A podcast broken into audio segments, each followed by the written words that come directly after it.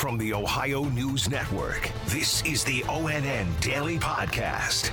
It is Tuesday, December 7th, 2021. From the Ohio News Network, I'm Daniel Barnett.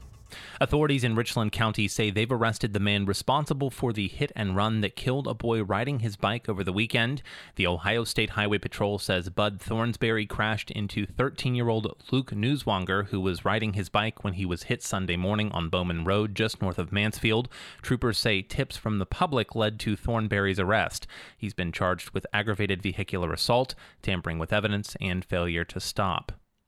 Information is still sparse about what led to the release of three more hostages from the Ohio based missionary group Christian Aid Ministries, who were taken captive by a gang in Haiti in mid October. Yolanda Harris has the latest. So, why have five of the 17 hostages been released? A former FBI negotiator explains. Look, it could be a whole host of factors. It could be the medical condition of the particular folks that are being released. Um, it could be just the fact that having 17 hostages and moving surreptitiously is not easy to do. Neither the group nor the State Department has identified any of the hostages that have been released at this time. I'm Yolanda Harris.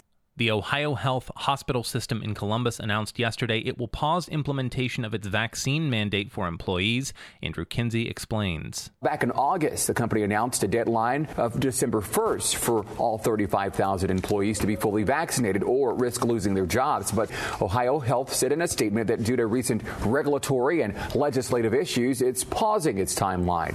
Ohio Health did not specify the issue, but did say their mandate process has not changed changed only the timeline. Now, Mount Carmel, Ohio State's Wexner Medical Center, Nationwide Children's Hospital also have vaccine mandates in place, but have not put any sort of pause in place. I'm Andrew Kinsey.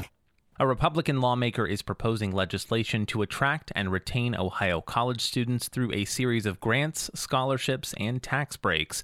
Representative Jon Cross of Kenton is chairperson of the House Finance Subcommittee on Higher Education. He announced a bill on Monday that would boost Ohio college grants, provide tax breaks to companies offering paid college internships, and provide up to 100 merit based scholarships of $25,000 each to out of state students. His bill would also exempt any graduate of an Ohio college who takes a full time job in the state from paying state income tax for three years.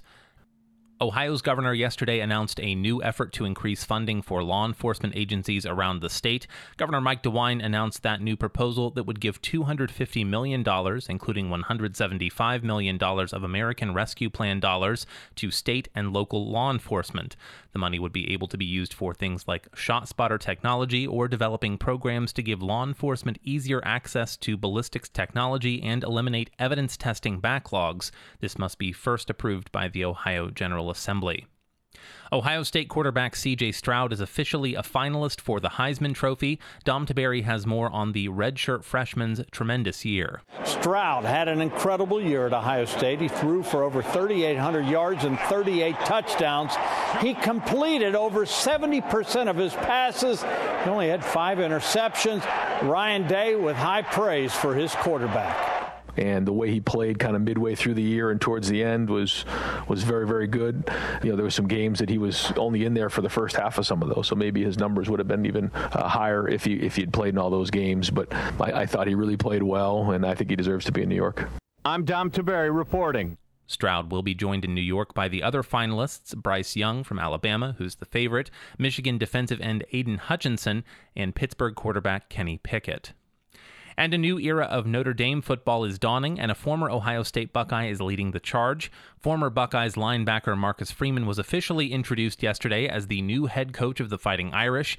This is his first head coaching job, but he says he's ready. We will be disciplined, we will be tough, we will work tirelessly but we will do it with the understanding that no one person, no one coach is more important than another. Special thanks to affiliate stations WBNS TV in Columbus, WKYC TV in Cleveland, and WTOL TV in Toledo for their contributions to today's newscast. I'm Daniel Barnett on the Ohio News Network. This has been the ONN Daily Podcast, a production of Radio Ohio Incorporated on the Ohio News Network.